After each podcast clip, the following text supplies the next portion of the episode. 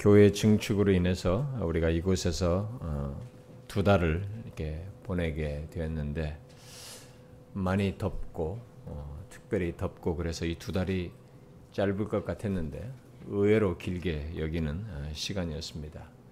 아, 그런데 이제 주일 예배는 오늘로 마지막이 아, 되겠고 아마 오는 수 예배까지 여기서 드리고 이번 오는 금요일부터는 우리의 집으로 어, 돌아갑니다.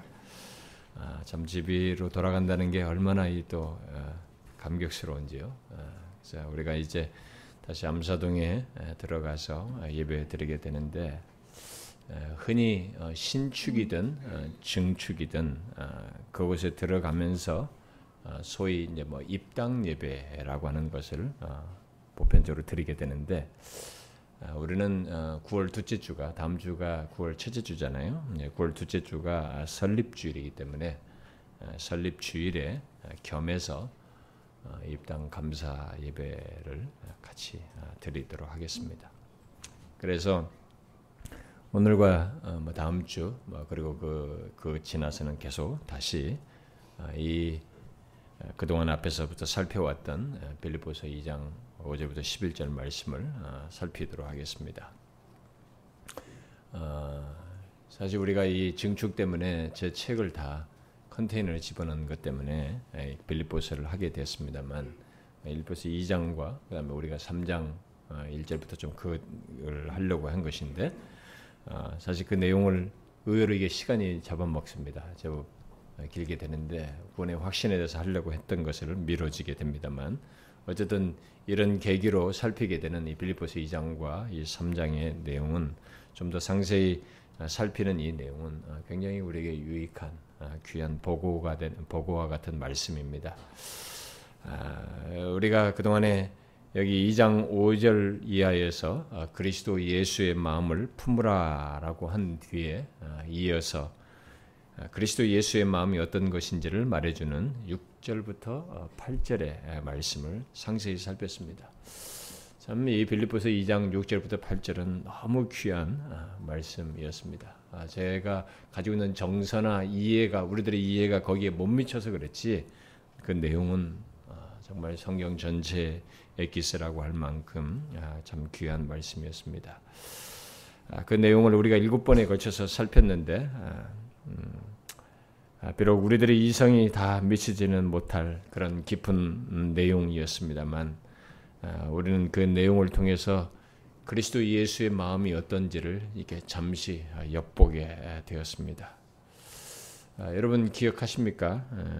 근본 하나님의 본체이시지만 하나님과 동등됨을 취할 것으로 여기지 아니하시는 그런 하나님 독생자의 마음, 오히려 자기를 비우신 그의 마음, 종의 형체를 취하신 그의 마음, 사람들과 같이 되시고 사람의 모양으로 나타나시는 어마어마한 그분의 마음, 그리고 자기를 낮추셔서 십자가에 달려 죽기까지 복종하신 그리스도 예수의 마음, 우리는 그것을 잠시 이렇게 헤아려 보았습니다. 아, 우리는 그 모든 내용 속에서 어, 한없이 자기를 낮추신 예수 그리스도의 마음을 품으라고 한 이 적용적인 교훈을 따라서 우리는 그 내용의 지식을 넘어서서 우리는 그리스도 예수의 마음을 품고 아, 우리는 주님을 따라야 합니다. 아, 그것이 결론적으로 우리에게 있어야 할 그 기록된 말씀의 메시지입니다. 자, 그런데 우리는 바울이 바로 그러하신 어, 그리스도 예수를 2장부터 6절에 본받아야 할 어, 품어야 할 그리스도의 마음을 보게 하는 6절부터 아, 8절을 말하는 것에서 멈추지 않고 아, 뒤이어서 어, 그 다른 내용을 어, 덧붙여서 말을 하죠. 어, 바울이 그 놀라운 말 사실을 2장 6절부터 8절을 말한 뒤에 뒤이어서 말하는 내용이 있습니다. 근데 우리가 앞에 2장 6절부터 8절은 그리스도 예수의 마음을 품으라라고 하는 그 말씀에 연결해서 아주 자연스러운 아, 내용입니다. 그러니까 우리 또한 자기 자신을 비워서 낮춤으로써 결국 겸, 앞에 2장 1절부터 4절에서 말한 것처럼 겸손한 마음으로 다른 사람을 대하며 그리스도의 몸을 세우라고 하는 이 내용에 아주 적절한 내용이에요. 그러니까 단순히 그리스도께서 놀라운 일을 행하셨다라는 것을 진술한 그런 내용이 아니라 아, 그걸 찬양하는 것 정도가 아니라 우리에게 결론적으로 우리도 그렇게 하라라고 하는 그리스도의 마음을 품고 행하라고 하는 아주 적절한 내용을 앞에 2장 1절부터 서두에서부터 쭉 전개하다가 6절까지 왔습니다. 그래서 2장 6절부터 8절의 그 놀라운 내용 그 하나님의 본체이신 그리스도 예수의 성육신과 죽기까지 복종하신 희생을 알고 듣고 만일 거기서 내용에서 끝난다면 바로 그러하신 그리스도 예수의 마음을 품고 우리도 자기를 비워 낮추어 다른 사람을 섬기지 않는다면 우리와 그러하신 그리스도와의 관계는 이 세상에서 갖는 어떤 관계보다도 못한 것으로 여기는 것이 될 것입니다. 분명히 우리가 지금까지 살폈던 2장 6절부터 8절은 앞에 그리스도 예수의 마음을 품으라고 하는 이 명령어를 따라서 연결된 내용으로서 가져야 하기 때문에 2장 6절부터 8절의 내용이 너무 놀랍지만 그 내용을 이해하는 것에서 멈출 뿐 그, 그 마음을 품고 우리도 그 뒤를 따르지 않는다면 이 그리스도와 우리의 관계는 마치 세상에서 어떤 다른 사람과 내가 갖는 관계 수준의 수준 정도에 지나지 않는 것이 되는 것이죠. 그래서 우리는 물어야 합니다.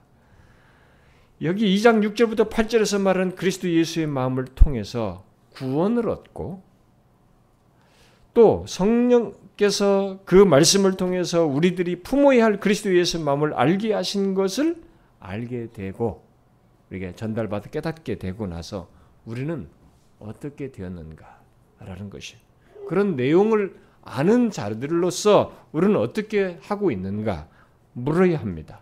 우리도 과연 자기를 비워 낮추는 일을 다른 사람에 대해서 하고 있는가? 하게 되었고 또 하고 있는가 물어야 할 것입니다. 그리하여서 그리스도의 몸을 세우고 그리스도의 몸 안에서의 말과 행동과 행실이 어떠한가라고 우리는 물어야 합니다. 그것이 바울이 2장 6절부터 8절을 말하면서 적용적으로 우리에게 강조한 사실입니다. 여러분 여기 2장 5절 이하의 말씀을 통해서 우리에게 결론적으로 강조한 이 사실을 잊지 말아야 됩니다.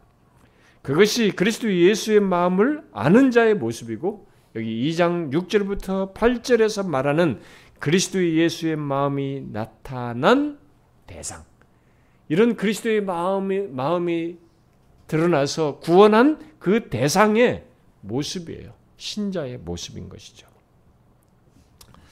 그런데 바울이 2장 1절부터 4절에서 다툼과 허용으로 하지 말고 겸손한 마음으로 다른 지체를 대할 것을 말하는 가운데 그것의 완전한 모범으로 예수 그리스도를 뒤이어서 말한 것이 이제 2장 6절부터 8절인데 그렇다면 이 2장 1절부터 4절에서 그런 교훈을 하고 있다고 하면 그것에 대한 모범으로 예수 그리스도를 꺼냈으니까 2장 6절부터 8절에서 내용상으로 끝나고 어쩌면은 뭐 2장 12절로 이렇게 딱 건너뛰면 자연스러울 것 같습니다. 왜냐하면 문맥의 흐름상으로 보면 강조점이 거기에 있으니까.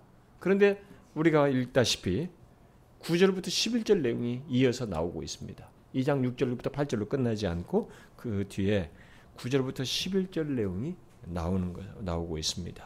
자, 이게 뭡니까, 여러분? 이 내용이 무엇입니까? 여러분도 알다시피 여기 9절부터 2장 9절부터 11절은 앞에서 겸손한 마음을 말하면서 그리스도 예수의 마음을 품으라라고 한 것과는 직접적인 관련성이 없어 보여요. 보면은 내용상으로요. 그래서 우리들이 이제 흔히 말하는 이제 그리스도의 높아지심에 대한 그런 내용을 여기서 9절부터 11절에서 보게 됩니다. 그래서 바울은 우리는 질문하게 돼요. 왜 우리들이 품어야 할 겸손한 마음, 뭐 그리스도 예수의 마음과 직 직접적으로 관련되지 않는 이 9절부터 11절을 이어서 말했을까? 우리는 여기서 질문을 하게 됩니다.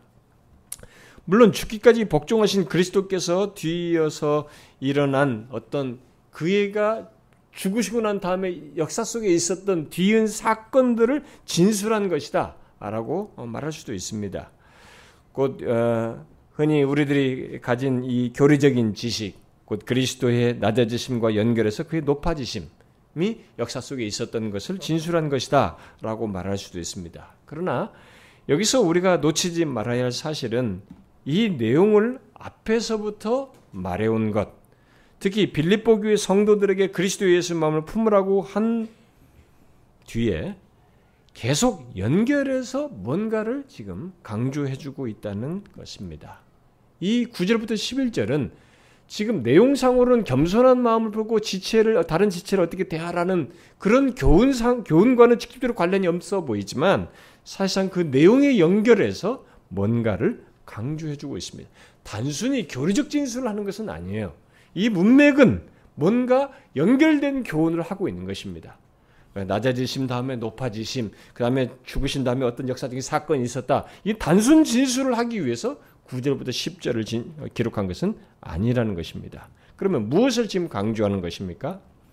여기 9절부터 10절 말씀은 그리스도께서 보이신 6절부터 8절의 마음에 대한 이 마음은 어, 행실을 다 내포한 마음이라는 걸 이미 충분히 얘기했습니다. 이 6절부터 8절의 마음에 대한 하나님의 반응이에요. 하나님의 반응이고 동시에 그 마음을 품은 우리에 대해서 하나님의 반응이 어떨 것 어떤 것인지 어떤 어떻다는 어떤 것인지를 또한 말해주는 내용이기도 한 것입니다. 바울은 바로 그 의도를 담고 여기에 이 9절부터 11절을 기록한 것이라고 할 수 있습니다. 그래서 9절을 시작하면서 갑자기 주어가 바뀝니다. 음? 주어가 바뀌죠? 누구예요? 그동안은 어, 성육신, 예, 하나님이 육신을 입으신 이 성육신과 속죄, 죄를 위해서 죽기까지 복종하신 그분이 주인공으로 등장했어요. 그러니까 하나님의 아들이 주인공으로 등장했는데, 그래서 바로 그리스도께 집중을 했는데, 이제부터 여기 구절 이하는 주인공이 바뀝니다. 하나님이 주도권자로 어, 등장하고 있습니다. 자, 아, 이 사실을 본문은 이러므로 하나님이 지극히 높여 이러므로 하나님이라는 주어가 등장하죠. 하나님이 그를 지극히 높여로 기록하고 있습니다. 여기서 먼저 주목할 내용은 그러므로 하나님이라는 말입니다. 그리스도께서 보이신 6절부터 8절의 내용 다음에 무엇이 있다는 것이에요? 이 말은 그럼 이러므로 하나님이라는 말은 6절부터 8절의 내용에 대한 하나님의 반응이 있다는 것을 우리에게 기록해 주고 있는 것입니다. 물론 이것은 6절부터 8절과 같은 그리스도 예수의 마음을 품은 우리들에게도 똑같이 있다는 것을 바울은 이면적으로 적용적으로 전체 문맥 속에서 강조해 주고 있습니다. 자, 그러면 과연 자기를 비워 낮추시고 죽기까지 복종하신 것에 대한 하나님의 반응이 무엇인가? 우리는 그 내용을 9절부터 10절, 11절에서 보게 됩니다만, 이 시간에 먼저 우리가 주목할 사실은 자기를 비워 낮추시고 죽기까지 복종하신 것에 대해 이러므로 하나님이 그를 지극히 높이셨다라는 이 내용을 먼저 주목하고자 합니다. 제가 사실은 좀 더 나가려고 했어요. 그런데 이 준비하는데 여기서 딱 멈췄어요. 음, 여기서 멈췄습니다. 그러니까 먼저 이것 진술을 이 사실을 어, 이 내용의 전환을 우리가 적용적으로 좀 아는 것이 중요하다고 봅니다. 바로 하나님에 의한 높임을 얘기하고 죠 하나님에 의한 높임이 하나님의 반응으로서 있게 된다는 것을 기록하고 있습니다. 그 자기를 비워 낮추셨고 죽기까지 복종하신 그리스도를 하나님은 그를 지극히 높이셨습니다. 그런 반응을 보이셨어요. 하나님께서 그를 지극히 높이신 것이 구체적으로 무엇인지에 대해서는 우리들이 항상 고백하는 사도신경에서 어, 대략적인으로 요약이 돼 있죠. 어, 죽은 자 가운데서 어, 살아나시고 부활하시고 하늘로 올리신 것, 그 승천하신 것과 하나님 우편에 앉으신 것 등으로 요약할 수 있죠. 이 모든 것을 본문은 지극히 높여라는 말로 요약적으로 말을 하면서 하늘에 있는 자들과 음, 땅, 땅에 있는 자들과 땅 아래 있는 자들도 모든 무릎을 예수의 이름에 꿇게 하시고 모든 입으로 예수 그리스도를 주라 시인하여 하나님 아버지께 영광을 돌리게 하는 것으로 말을 하고 있습니다. 자, 여기서 중요한 것은 그 모든 것의 주어를 하나님으로 말하고 있다는 사실이에요. 그것을 말하면서 그리스도께서 자기를 비워 낮추시고 죽기까지 복종하신 것에 대한 하나님의 반응으로 그를 그렇게 지극히 높이셨다라고 강조한 사실이에요. 자, 여러분들은 이런 하나님의 반응에 대해서 알고 있습니까? 우리의 어떤 것에 대한 자기를 낮추고 자기를 비워 낮추는 것에 대한 이런 하나님의 반응에 대해서 알고 있습니까? 아니, 이런 하나님의 반응을 얼마나 의식하면서 우리들이 공동체 안에서든 특별히 교회 안에서 다른 사람에 대해서 말을 행하고 행, 말, 말을 하고 행하면서 살고 있습니까? 하나님께서 우리의 삶에 적용하시는 아주 중요한 한 가지 원리가 있는데 여러분이 그거 아십니까? 예, 하나님은 그것을 하나님의 본체이시지만 육신을 입고 오신 예수 그리스도를 비롯해서 이 땅을 사는 모든 인간 그리고 모든 영적 존재들, 그 천사들에게까지 다 적용하시는 원리입니다. 뭐예요? 자기를 비워 낮추는 자를 하나님께서 높이시는 거예요. 반대로 자기를 높이는 자를 낮추시는 것이기도 하죠. 하나님은 이것을 일반 은총 영역에서도 적용하십니다. 그래서 겸손한 자를 높이고 교만한 자를 낮추시는 것을 성경이 많이 증거하고 있습니다. 아, 그래서 사람들은 또 그것을 하나님께서 실제로 역사 속에서 드러내시기 때문에 여러분들이 선지서를 보게 되면 이방 나라들, 뭐 모압이든 암몬이든 뭐 주변의 블레셋이든 음, 바벨론이든 이 주변국에 대해서 그들이 교만한 걸 가지고 하나님께서 낮추시는 행동을 하십니다. 그 일반 세상이에요. 하나님은 모르는 세상인데 그들을 그렇게 하신다는 얘기를 그런데도 다 기록하고 있습니다. 성경은 이런 사실을 진술할 뿐만 아니라 실제로 하나님께서 역사 속에 적용하셔서 쭉 행해오고 계셔요. 이런 사실이 우리 현실 속에 있다 보니까 사람들은 예, 소위 각종 종교나 아, 또 철학이나 여러 사상들은 이 원리를 일종의 덕목으로서 설명을 합니다. 아, 너무 교만하지, 교만하지 마. 그러면 떨어져. 이런 식으로 우리들이 다 보편 가치로 가지고 있어요. 이런 일이 왜 일어난지도 모르고 우리가 보편 가치로 다 가지고 있습니다.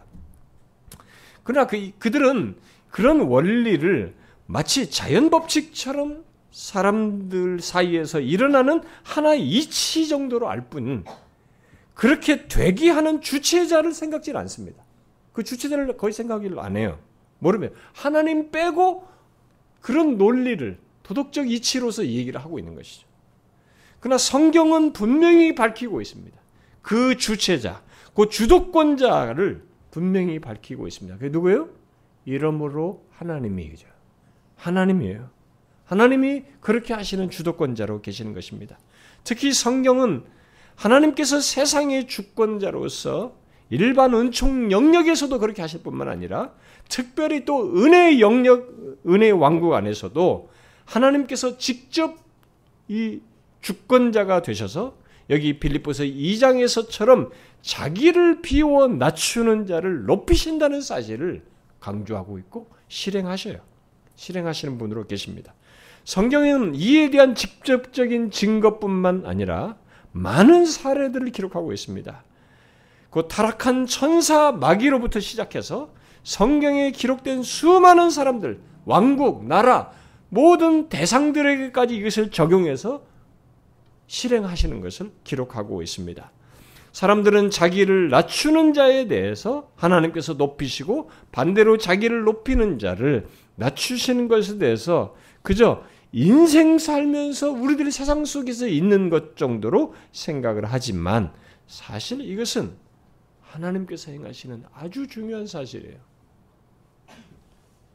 우리가 간단히 생각할 사실이 아닙니다. 그것을 알고 사는 것과 모르고 사는 것 사이는 굉장한 차이가 있습니다. 일상적인 일반 세계 속에서도 사회 경험 속에서도 그런 것이 있지만 내 개인의 인생의 여정 속에서도 굉장히 중요하게 알아야 될 일이고 특별히 하나님의 백성 공동체 그리스도의 몸 안에서 하나님의 이 거룩한 여정 구원의 여정 순례의 여정 속에서도 중요하게 생각할 사실이에요. 그런 차원에서 성경은 지금 오늘 본문은 그 얘기를 하고 있는 것입니다. 성경은 이 사실을 아주 흔하게 또 아주 중요하게 강조하면서 어, 우리 인생의 결정적인 것까지 결정적으로까지 관, 연관된다는 것을 말하고 있습니다. 여러분 예수님께서도 제자들에게 빈번하게 얘기하시잖아요. 뭐 다 여러분들 복음서에 다 나와 있습니다만은 어, 한 대표적으로 읽어드리면은 마태복음 18장에서 어, 어, 제자들에게 얘기하죠. 그러므로 누구든지 이 어린아이와 같이 자기를 낮추는 사람이 천국에서 큰 자다. 이렇게 말하죠. 그리고 23장에서도 누구든지 자기를 높이는 자는 낮아지고 누구든지 자기를 낮추는 자는 높아지리라. 주님께서 직접 말씀하셨어요. 아, 이런 건 뭐 한나의 고백에서도 나오고 뭐 구약에서부터는 흔하게 나오는데 예수님께서 직접적으로 얘기하신 거죠. 아, 그러나 이 내용에서 중요한 것은 누가 높이는 자, 높, 어? 높이는 자를 낮추고 낮추는 자를 높이는가 하는 거예요. 누굽니까? 인간이 이것을 알면 인생이 바뀝니다. 삶의 태도가 바뀌어요. 심지어 삶의 내용도 달라집니다. 빌립보 교회가 정신 차려서 알아야 할 내용 중에 하나가 그거예요. 예수 믿는 우리들이 교회 공동체 속에서 특별히 더 알아야 할 사실이 이겁니다. 누가 높아진 자를 낮추고 낮추는 자를 높입니까? 바로 하나님이에요. 9절 이하의 내용을 이해하는 열쇠는 6절부터 8절 이후에 대해서 곧 자기를 비워 낮추신 것에 대해서 하나님이 주도권을 지시고 계시다는 것을 아는 것이 여기 9절부터 11절의 키예요, 그게. 여기서 하나님은 자기를 비워 죽기까지 복종하신 예수 그리스도에 대해서 주도권을 가지고 그를 높이셨습니다. 예수님은 하나님께서 자기를 높이도록 요구하거나 강요한 것이 아니고 하나님께서 주도하셔서 그를 높이신 거예요. 그러면 여기 하나님께서 자기를 비워 죽기까지 복종하신 그리스도를 지극히 높이셨다는 말은 무엇을 뜻하겠어요? 그리스도를 지극히 높이셨다는 것은 무엇을 뜻하겠습니까? 어떤 사람들은 그리스도께서 낮아지시기 이전에 소유했던 것보다 더 큰 위치나 권위를 받게 되는 것으로 뜻한다고 어, 해석하고 설명하는 사람도 있습니다. 그러나 근본 하나님의 본체이신 분이에요. 어? 그보다 더 높을 수가 없어요. 근본 하나님의 본체이시고 하나님과 동등되신 그분에게 더 높은 위치나 권위 같은 것이라는 게 뭐가 있겠어요? 그런 건 없는 거죠. 그러면 이 말은 뭐겠어요? 그는 자기를 비우셨어도 하나님의 본체를 잃지 않으신 분이신데 그분에게 그를 지극히 높이셨다는 것은 뭘 말하겠습니까? 그 말은 하나님께서 예수 그리스도를 모든 피조물보다 탁월했던 이전의 위치로 곧 성육신 이전의 지위에서 가지셨던 위엄과 영광으로 다시 회복하시고 하나님 우편의 영광 가운데 있게 하시는 것을 말하는 것입니다. 구체적으로 말하면 하나님께서 죽기까지 복종하신 예수 그리스도를 높여 곧 죽은 자 가운데서 그 다음부터 스타트해야 되는 거죠. 죽은 자 가운데서 일으키시는 것에서부터 시작해서 승천하여 아버지 우편에 앉게 하시는 것을 통해서 시편 97편에서 시편 말씀대로 온 땅 위에 지존하시고 모든 신 위에 초월하신 분이신 것을 드러내시는 것을 말하는 것입니다. 이렇게 하나님에 의해서 낮아지신 그리스도를 높이신 것에 대해서 바울이 에베소서 1장에서 말을 하고 있습니다. 이 내용이 조금 성경 구절을 제가 가끔 설, 말씀을 전하면서 그런 생각을 합니다. 성경 구절을 이렇게 읽을 때 인용할 때 그걸 사람들이 주위에서 들을까 이런 생각이 들어요. 그래서 요즘은 이게 성경 인용할 때 이렇게 막이 화면으로도 보여주고는 뭐 그 효과는 좀 있습니다. 예. 근데 이 산만해서 저는 좀 그랬는데 근데 들을까 하는 생각이 들어요. 근데 이것과 관련해서 인용하는 성경 구절을 한번 잘 들어보십시오. 제가 그래서 인용할 때 대체적으로 속도를 천천히 읽거든요. 한번 들어보십시오. 사도 바울이 정확하게 묘사했어요. 낮아지신 그리스도를 높아지신 것에서 에베소서 1장에서 이렇게 기록하고 있죠. 그의 능력이 인 하나님 아버지예요. 그의 능력이 그리스도 안에서 역사하사 죽은 자들 가운데서 다시 살리시고 자 살리시는 것부터 시작했어요. 그 다음에 하늘에서 자기의 오른편에 앉히사 그 다음에 뭐라고 기록한 줄 압니까? 모든 통치와 권세와 능력과 주권과 이 세상뿐만 아니라 오는 세상에 일컫는 모든 이름 위에 뛰어나게 하시고 또 만물을 그의 발 아래 복종하게 하시고 그를 만물 위에 교회의 머리로 삼으셨느니라.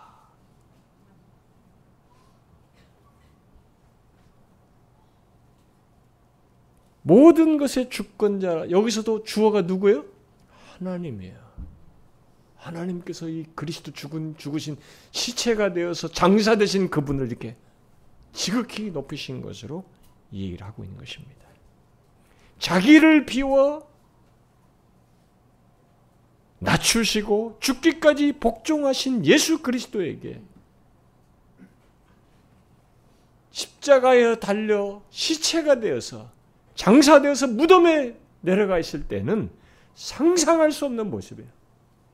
우리는 이 장면을 예수를 워낙 믿다 보니까 익숙하게 듣다 보니까 또 신앙적으로 모든 걸 이해하려고 하는 습관이 우리 형성되다 보니까 오토매틱하게 생각해요. 아, 장사되고 무덤에 갔지? 쫙 올라가. 이렇게 생각하는 거예요. 아니요. 이러므로 하나님이 이 주어에 적극적인 주도권적인 행동이 있다는 걸 얘기하고 있는 것입니다. 그것을 알고 우리가 신앙생활에 우리 자신에게도 적용할 수 있어야 된다는 것이 바울의 본문 문맥 속에서의 메시지예요. 이런 적극적인 주도권자가 있는 것입니다. 그는 시체로 누워 있었어요. 그가 시체로 누워 있을 때는 상상할 수 없었던 장면입니다. 이 지금 인용한 이 구절은 그에게는 상상할 수 없는 거죠. 자기를 비워 죽기까지 순종했을 때 모든 것이 끝난 것처럼 그분에게는 보였습니다. 무슨 뒤를 무슨 생각하게 생각할 수 없는 조건이 그 순간 때는. 그러나 우리가 여기서 보는 것은 또 성경이 계속 강조하는 놀라운 사실은 그 다음에 그 다음에 하나님의 무엇이 있다는 것입니다. 하나님께서 행하시는 반응이 있다는 사실입니다. 끝난 것 같지만 하나님에 의해서 높이시는 것이 있다는 것을 강조해 주고 있는 것입니다. 여러분들은 이 사실을 알고 있습니까? 예수 그리스도께 일어난 일을 한번 생각해 보십시오. 그저 익숙한 그런 지식으로 당연히 일어난 사건처럼 생각하지 말고 본문을 구체적으로 어떤 행동이 거기에 실제로 일어나게 된 그 어떤 무엇이 개입된 그 상황을 연관시켜서 한번 생각해 보십시오. 이러므로 하나님이 지극히 높여 하나님께서 높이시는 구체적인 행동이 뒤따랐다는 것입니다. 하나님은 먼저 죽기까지 복종하신 그리스도를 높이시기 위해서 그를 죽은 자 가운데서 일으키셨습니다. 바로 이 높임을 목격했던 사도 베드로는 오순절에 모인 이 예루살렘에 모인 사람들에게 죽기까지 복종하신 그리스도에 대한 하나님의 반응을 증거하죠. 그 설교 중에 오순절 설교 중에 사도행전 2장 설교 중에 그걸 진술합니다. 이 예수를 하나님이 살리신지라 우리가 다 이 일의 증인이로다. 어, 이분이 시체로 가셨던 이분을 살리신 하나님을 다 자기가 하나님 살리신 것에 대한 증인이다라고 하면서 덧붙입니다. 하나님이 오른손으로 예수를 높이심에 부활을 얘기하는데 그 부활은 하나님이 오른손으로 그분을 높이신 것이었다라고 진술한 것입니다. 그리고 로마서 8장 말씀은 하나님 우편으로 이끄셨음을 말합니다. 바로 승천하여서 그렇게 하셨다는 것을 얘기합니다. 우리가 조금 전에 읽었던 인용했던 에베소서 1장에도 하늘에 앉히사 하늘에서 자기 오른편에 앉히사 이렇게 하셨어요. 그러니까 승천하여서 앉힌 이것을 하나님께서 주도적으로 하셨다는 것을 진술하고 있습니다. 그런데 히브리서 4장은 우리에게 큰 대제사장이 계시다라고 하면서 이 큰 대제장이신 예수 그리스도를 두고 승천하신 이 곧 하나님의 아들 예수시다. 이렇게 말을 해요. 그러면서 여기서는 승천하신 이 자기가 스스로 승천하신 것처럼 능동형으로 설명해. 그가 승천하게 하셔서 하늘에 안침받은 하나님에 의해서 된 것으로 기록했는데 이 히브리서 4장 같은 경우는 능동형으로 얘기해요. 그래서 예수 그리스도 자신이 능동적으로 하늘에 승천하신 것으로 말하고 있습니다. 그런데 부활 이후에 그분 자신의 능력과 의, 그 그런 말은 부활 이후에 그분 자신의 능력과 의지력으로 승천하실 수 있고 그럴 만한 충분한 권리가 있음을 시사하는 내용이에요. 승천하신 것에서 능동형을 썼다는 것은 살리시는 것, 죽은 자 가운데 살리신 것은 하나님에 의해서 됐지만 하나님께서 근데 승천하신 것은 그 이후에 얼마든지 그분이 능동적으로 할 수 있어요. 그런 그, 그런 측면에서 히브리 사장, 사장은 승천하신 이로 설명을 하는 것입니다. 그런데 흥미있는 것은 그러함에도 불구하고 히브리서에 그렇게 증거함에도 불구하고 오늘 본문이나 앞에 인용한 예배서 1장이나 성경은 하나님께서 그를 높여서 부활 넘어 승천 심지어 하늘에 안침받은 것까지 하나님에 의해서 된 것으로 강조를 하고 있어요. 왜 성경은 오늘 본문도 그렇고 이런 모든 것을 하나님이 하나님께서 높이신 것으로 곧 하나님이 높여서 된 것으로 말을 하고 있을까? 우리가 생각을 해야 되는 것이. 그것은 죽은 자 가운데서 다시 살리시고 승천하여 하나님 우편에 계시게 된 것을 그리스도께서 죽기까지 복종하신 것에 대해 단순한 보상이 아니라 본래 하나님의 본체이신 예수 그리스도께서 하나님과 동등됨을 취할 것으로 여기지 아니하시고 자기를 비워 낮추시고 죽기까지 복종하시면서 소중히 여기신 가치 하나님의 뜻을 이루시고자 하고 자기가 자원해서 이 구원을 이루고자 하는 소중한 자신이 그것의 뜻을 따르고자 하는 그 마음과 그렇게 해서 순종하라고 했던 그의 마음에 대한 하나님의 반응을 강조하기 위함이라고 볼 수 있습니다. 자꾸 보상 심리로 생각하면 안 되고 이게 하나님께서 그렇게 동등됨을 취할 것으로 여기지 않냐고 행하시는 그 그리스도의 마음에 대한 하나님의 반응이에요. 이런 여기서 이 주어로서 등장하는 하나님은 바로 그런 식의 반응하시는 거예요. 기계적으로 이렇게 막 무슨 뭐 탁탁탁탁 이게 무슨 전산 처리하듯이 이렇게 하는 것이 아니라 하나님의 구체적인 암 속에서의 반응을 하시는 것이다.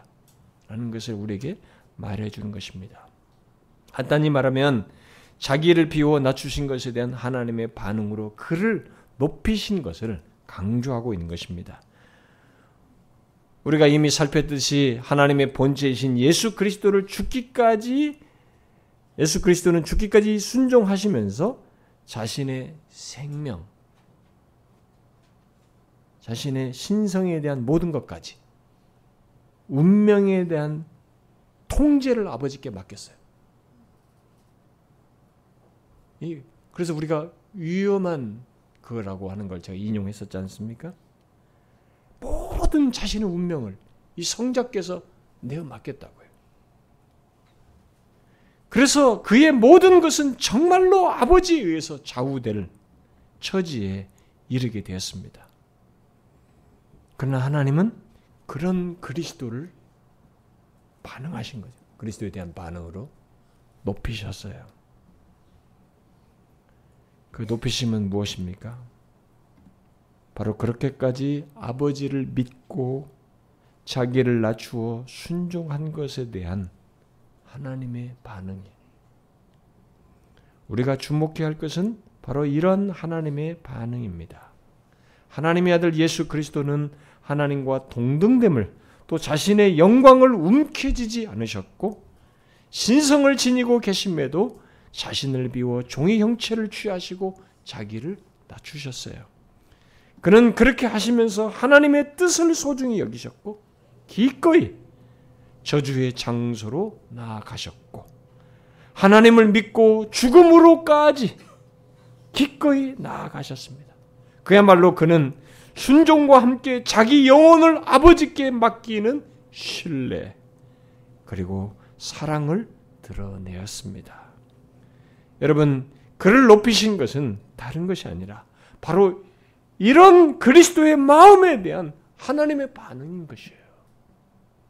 아시고 그것을 다 구체적으로 아시고 보인 반응인 것입니다. 기계적으로 아 낮추시고 높이고 이게 아니에요. 기계적으로 생각하면 안 됩니다. 이 세상에서 벌어지는 낮춘 것을 높이고 높은 것을 낮추는 이것이 기계적으로 일어나는 단순 원리가 아니에요. 자연법칙 같은 그런 게 아닙니다. 하나님의 구체적인 암 속에서 있는 것이에요. 이것은 일찍부터 하나님께서 말씀해 오셨고 일찍부터 행해 오신 원리예요. 자신을 낮추는 자를 높아 높이, 높이려는 하나님의 원리를 예수 그리스도께도 그대로 적용하고 있는 것입니다. 그러므로 우리가 항상 생각할 것은 이 원리를 적용하여서 우리가 반응 적용하 원리를 적용해서 반응하시는 하나님을 기억하는 것입니다. 그분을 기억하면서 사는 거예요. 자기를 비워 낮추는 자를 하나님께서 반드시 이렇게 높이시는 반응을 아심 속에서 하신다는 것을 기억하는 것입니다. 자기를 낮추어 죽기까지 순종하심으로 무덤에까지 내려간 그리스도를 앞에 인용한 에베소 1장에서 하나님이 어떻게 높이셨어요? 우주의 통치권자요. 그의 교회, 교회를 다스리는 권세를 그에게 주셨습니다. 예수 그리스도는 기꺼이 자기를 낮추어 죽기까지 복종하시면서 또 자기 영혼을 아버지께 부탁하시면서 자기를 비워 낮추는 자를 높이는 하나님을 믿고 신뢰했고 사랑했어요. 그를 높이심은 바로 그런 하나님의 아, 그것에 대한 아심 속에서 보인 반응이었다 이거죠. 하나님께서 그리스도를 높이시는 것 속에는 뒤에 10절과 11절에서 말하는 그리스도의 높아지심의 최종 단계까지 다 거기에 포함됩니다. 근데 본문은 그 모든 내용을 확고한 것으로 여겨서 높여라고 하는 이 말에 동사 시제를 과거로 쓰고 있어요. 이미 높인 것으로. 자기를 비워 죽기까지 복종하신 그리스도를 이미 높이셨습니다. 이미 어, 일으키실 때부터 높이신 것이죠. 자, 여러분은 여기 2장 5절에서 빌립보 교회 성도들에게 너희 안에 이 마음을 품으라. 곧 그리스도 예수의 마음이니라고 한 뒤에 여기 빌립보서 2장 6절부터 8절을 말하고 그 내용 이후에 곧바로 9절에서 이러므로 하나님이 그를 지극히 높여라고 한 것을 이제 이해하시겠습니까? 이 구절의 이 표현, 이 진술된 사실이 얼마나 중요한 것인지 아시겠습니까? 이것이 없으면 끝이에요. 이 세상 우리 봉사하고 섬기고 뭐 낮아지고 그러고 끝난다고 생각해 봐요. 억울하죠. 불공평하고 많은 박대와 무시를 당하면서 그렇게 하는데 그거 끝난다고 생각해 보죠. 아니에요. 더 중요한 사실이 있습니다. 이러므로 하나님이 여기 이 진술된 사실이 있는 거죠.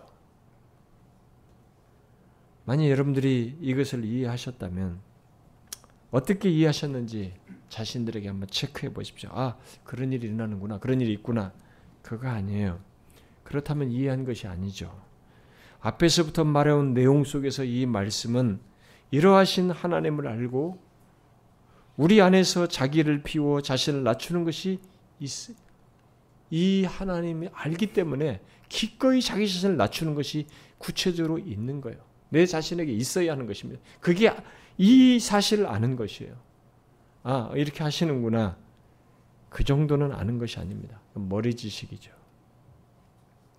여러분은 자기를 비워 자신을 낮추는 자에게 하나님이 그를 높이신다는 것을 얼마나 실제적으로 이해하고 의식하면서 살고 있습니까? 교회 생활을 얼마나 이런 걸 의식하고 교회 생활을 하시며 다른 지체를 대하십니까? 그리스도의 몸된 교회를 위해서 다른 지체를 위해서 자기를 비워 낮추는 것을 기꺼이 하십니까?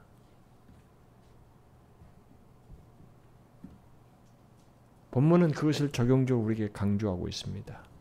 바울은 여기 빌립보스 2장 5절부터 8절에서뿐만 아니라 9절부터 11절에서도 그리스도를 모범으로 제시하고 있습니다.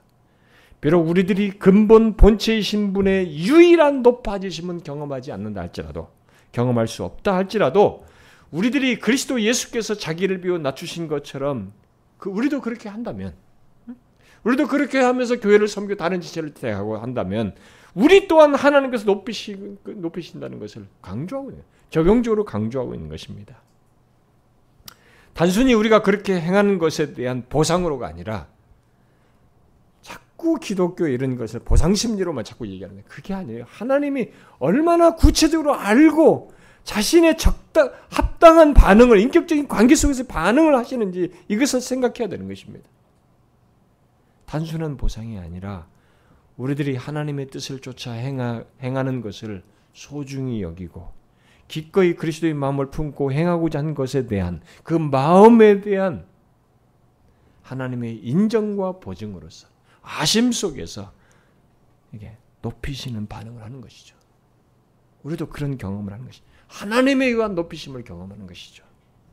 이 높임은 예수 그리스도께 있었던 것처럼 우리들이 하나님의 뜻을 소중히 여기며 자기를 비워 낮춘 것을 하나님께서 인정하시고 보증하시는 것으로 나타내는 것인데 어디서부터 이 땅에서부터 하나님의 인정과 증명으로 나타나실 뿐만 아니라 궁극적으로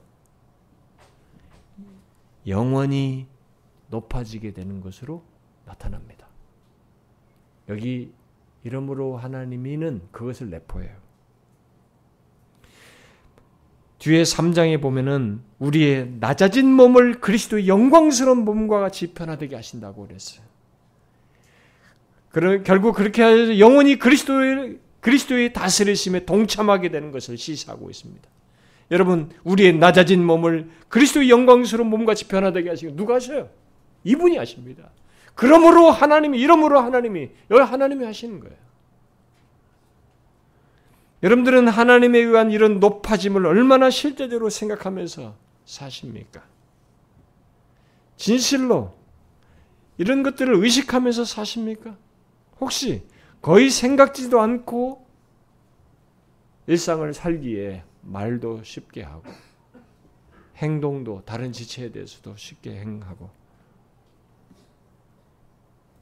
교회 생활을 하면서도 다른 사람을 대할 때도 나보다 낮게 여기며 겸손한 마음으로 행하는 것 대신에 다툼과 허용으로 하는 그런 모습을 취하십니까?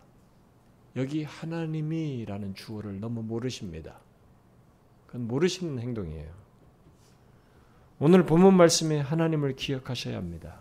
하나님은 자기 권리를 주장하지 않고 자기를 비워 낮추신 그리스도를 높이셨듯이 우리 안에서 자기를 비워 낮춤으로 곧 겸손한 마음으로 말하고 행동하고 섬기는 자를 반드시 높이십니다. 그것은 하나님께서 자신의 성품과 말씀을 따라 보이시는 반응이에요. 그러므로 겸손한 마음으로 행하는 것을 가볍게 여기지 말아야 합니다.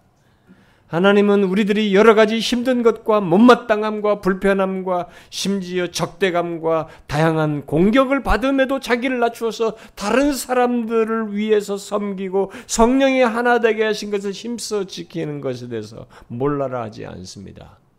아심 속에 그 모든 것을 아심 속에 반응하신 분이십니다. 어떻게 높이신 높이시는 것으로. 우리들이 이 땅을 살면서 항상 생각할 것이 있다면 이거예요. 이러므로 하나님이 지극히 높여. 여러분, 이러므로 하나님이라고 한 말을 기억하면서 사십시오. 자기를 낮춘 자에게 특히 하나님의 뜻에 순종하여 자기를 낮추는 자, 그리스도의 몸된 교회 안에서 겸손한 마음으로 다른 사람을 위하여 교회를 세우는 자에게 이러므로 하나님께서 그를 높이십니다. 여러분 이것을 믿으십니까? 진실로 믿으십니까? 이것을 의식하지 않거나 믿지 않는 사람은 확실히 경솔해요. 확실히 다른 사람에 대해서 막무가내입니다. 이러므로 하나님이 높이셨다는 말은 하나님께서 우리들이 자기를 비워 낮추는 것을 다 알고 계시며 보고 계신다는 것을 전제하고 있는 것입니다. 이 사실이 중요한 거예요. 자기를 비워 낮추신 그리스도의 마음을 다 아시고 이러므로 하나님이 그를 지극히 높이셨듯이 하나님께서 자기를 비워 많은 어려움 속에서도 하기 싫은데도 수동적으로 취할 수도 있음에도 불구하고 이 모든 그리스도의 공동체 안에서 다른 삶에 대해서 모든 조건 속에서도 자기를 비워 낮추는 우리의 모든 것 그 마음을 하나님은 다 아시고 그 반응으로 높이시는 거예요. 기계적으로 있는 것이 아닙니다. 여러분은 하나님께서 우리들이 자기를 비워 낮추신 것을 다 알고 계신다는 것을 유념하십니까? 유념하셔야 됩니다. 여러분 하나님은 내가 다른 사람들과의 관계에서 자기를 비워 낮춤으로 희생하며 섬기는 것을 알고 계십니다. 우리들 중에는 그런 사람들도 있고 그렇지 않은 사람도 있겠습니다만 그 전말을 다 알고 계십니다. 그래서 이러므로라고 말하는 거예요. 앞에 내용에 연결해서 이러므로라고 말하는 것입니다. 다 아시고 얘기 그 다음에 이 말씀하시는 거죠. 우리들 모두가 이 사실을 의식하며 자기를 비워 겸손한 마음으로 다른 사람을 대하며 교회를 섬긴다면 여러분 어떻게 될까요? 이러므로 하나님이 지극히 높여 라는 이 성경의 사실, 그러니까 이러므로에 해당하는 앞에 어떤 내용에 대한 진술을 아시고 이렇게 하시는 것, 이것을 다 아시고 그렇게 하시는 분을 우리가 알고 행한다면 어떻게 될까요? 그렇게 하면서 겸손한 그걸 알고 겸손한 마음으로 다른 사람을 섬기며 교회를 섬긴다면 어떻게 되겠습니까? 하나님께서 그를 높이시는 것에 앞서서 우리는 그리스도의 마음을 품은 자들로 가득 찬 교회를 보게 될 것입니다. 먼저 이 땅에서부터 그걸 보겠죠. 그리스도의 마음으로 가득 찬 공동체를 보게 될 것입니다. 그러므로 여러분 그리스도 예수를 따라 우리도 자기를 비워 낮추어 섬기는 자가 되어야 합니다. 자기를 비워 낮추신 그리스도의 마음을 품고 서로를 대하고자 해야 합니다. 그 다음은 본문의 본문 말씀이 있을 것입니다. 이러므로 하나님이 그를 높여. 그게 있을 겁니다. 혹시 여러분 중에 이것이 별것 아닌 것이라고 생각하는 사람 있습니까? 그렇다면 그는 하나님이 높이시지 않는 자가 어떠한지 성경을 통해서 한번 보십시오. 많은 샘플들이 있지만 여러분 사울 같은 사람 한번 보십시오. 사울 같은 사람을 한번 보시라고. 자기를 비워 낮추지 않은 그 사울을 하나님께서 어떻게 하셨어요? 높이지 않고 오히려 그를 낮추셨습니다. 얼마나 끝이 비참합니까? 하나님은 그의 모든 것을 아셨고 그를 높이지 않고 오히려 저 나락으로 떨어뜨리셨습니다. 그것은 우리들이 가질 모습이 아닙니다. 그런 모습은 우리가 가질 모습이 아니에요. 여러분 우리에게 중요한 것은 이름으로 하나님이 높이신 어떤 것을 아시고 높이시든지 또 어떤 것을 아시고 낮추시든지 이 구체적인 반응을 하신다는 것을 아는 거예요. 이걸 알고 사는 것입니다. 그렇게 우리의 생각과 말과 행실 속에서 자신을 비워 낮추시는 것을 하나님은 다 아시고 높이시든지 낮추시든지 반응하신다는 것입니다. 그러므로 여러분 자기를 비워 낮추는 자를 높이시는 하나님을 항상 기억하면서 사십시오. 물론 반대로 자기를 높이는 자를 하나님께서 낮추시는 것 또한 있다는 것을 알고 사십시오. 우리의 삶의 여정과 결론에는 하나님이 계십니다. 낮추는 이 과정과 이 결론에는 다 처음부터 끝까지 우리의 삶의 여정 속에 하나님이 계셔요. 우리들이 자기를 낮추어 다른 사람을 대하는 것을 하나님은 다 아십니다. 그리고 결론으로 거기에 대해서 높이십니다. 우리의 신앙과 삶은 그냥 대충 있고 마는 것은 아니에요. 여러분들이 왔다 갔다 하면서 신앙생활하고 그냥 이렇게 있다가 마는 거라고 생각합니까? 아닙니다. 특히 교회의 지체가 되어서 우리 안에서 서로 말하고 행하는 것이 그냥 그렇게 하다가 이 모든 것들은 지나가는 것으로 있을 거라고 생각하십니까? 그렇지 않습니다. 아니에요. 그 모든 것 속에 하나님이 계십니다. 하나님이 이 땅에서부터 자기를 비워 낮추는 자를 높이시고 반대로 높이는 자를 낮추시는 분으로 계시며 궁극적으로 그 결론을 우리에게 주신 분으로 계십니다. 우리가 이 사실을 기억하면서 살아야 합니다. 이 사실을 의식하면서 서로를 대해야 됩니다. 우리는 이 사실을 항상 기억하면서 말과 행실을 해야 됩니다. 어떻게 하라는 것입니까? 그리스도 예수의 마음을 품고 그리스도처럼 자기를 비워 낮춤으로 다른 사람을 나보다 낮게 여기고 세우는 것입니다. 그런 교회 공동체를 세우는 거예요. 여기서부터 그리스도의 마음을 품고 그것을 하라는 것입니다. 여러분 우리의 삶의 결론을 주시는 하나님을 잊지 마십시오. 하나님께서 결론으로 높이시는 것은 우리에게 큰 위로와 기쁨과 영광이 될 것입니다. 그리스도에게 있었던 것처럼 그렇게 될 것입니다. 그러니 우리는 그것을 기억하고 기꺼이 우리도 주님처럼 자기를 비워 겸손한 마음으로 행하는 자가 되어야 할 것입니다. 여러분 신앙생활하고 여러분들 예수를 믿어서 지금까지 말씀 안에서 점점 점점 신앙생활하면서 변화되는 것 중에 하나가 뭡니까? 이거야 돼요. 점점 더 자기를 비워 낮추어 그리스도를 닮아가며 그리스도의 뒤를 따라 겸손한 마음으로 행하는 것 이것이 신자가 되어서 있게 된 중요한 변화여야 합니다. 그리고 성, 신자의 과정 속에서 이것이 성숙과 관련해서 점점점 두드러져야 합니다. 우리는 이 부분에 있어서 하나님 앞에서 진지하게 생각해야 됩니다. 왜? 하나님에 의한 결론이 있거든요. 그렇게 한 것에 대해서 하나님에 의한 결론이 있단 말이에요. 하나님이 지극히 높이시는 것이 있기 때문에 그렇습니다. 그런 하나님의 결론을 의식하고 힘들어도 다른 지체를 다툼과 허용으로 하지 말고 거짓된 말과 이상한 말을 하지 말고 그냥 부정적인 파괴적인 말을 하지 말고 거기에 원망과 시비로 하지 말고 어찌하든지 그들을 나보다 낮게 여기며 다른 사람을 나보다 낮게 여기며 겸손함으로 행하고자 해야 됩니다. 겸손한 마음으로 행하는 것에 대해서 주께서 아십니다. 그 아심 속에서 반응으로 우리를 높이십니다. 여러분 이 하나님을 가볍게 여기지 마십시오.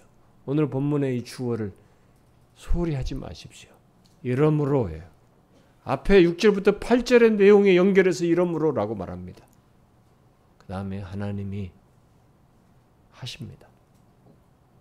우리 공동체 안에서의 모든 움직임과 신자로서 우리 개개인의 모든 삶과 생각과 말과 행실까지 그는 아십니다. 그리고 높이십니다. 저와 여러분이 이런 하나님에 의한 높이심을 다 경험할 수 있기를 바랍니다. 이 땅에서뿐만 아니라 궁극적으로 말이죠. 기도합시다.